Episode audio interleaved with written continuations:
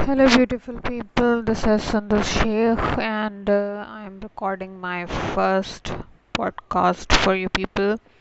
And I'm really excited, but uh, मुझे नहीं समझ आ रहा कि मैं क्या कुछ आप लोगों से you know डिस्कस करूँ I have lot of things in my mind ख़वातीन से रिलेटेड रिलेशनशिप से रिलेटेड बच्चों से रिलेटेड पेरेंटिंग से रिलेटेड मेरी अपनी ज़िंदगी से related so I have a lot of things and uh, because I'm recording first time so I'm little nervous.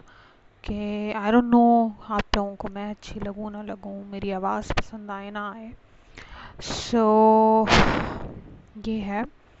And um, मैं बिल्कुल आप लोगों से चाहूँगी कि आप लोग मुझे फीडबैक्स दें।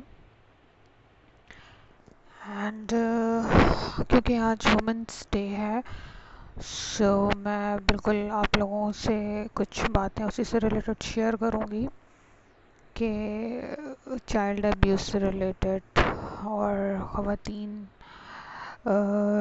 डोमेस्टिक वायलेंस से related and all that so मुझे याद है कुछ पाँच छः साल पहले मैंने उमेरा अहमद का एक नावल पढ़ा था अक्स जिसके अंदर उन्होंने बहुत खूबसूरती से चाइल्ड अब्यूज़ के बारे में लिखा और फिर उसी लड़की को एक सीएसएस ऑफिसर बनाया उस किताब में।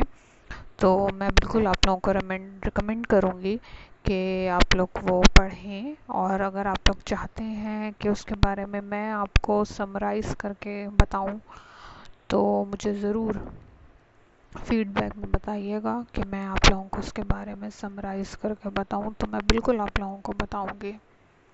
Thank you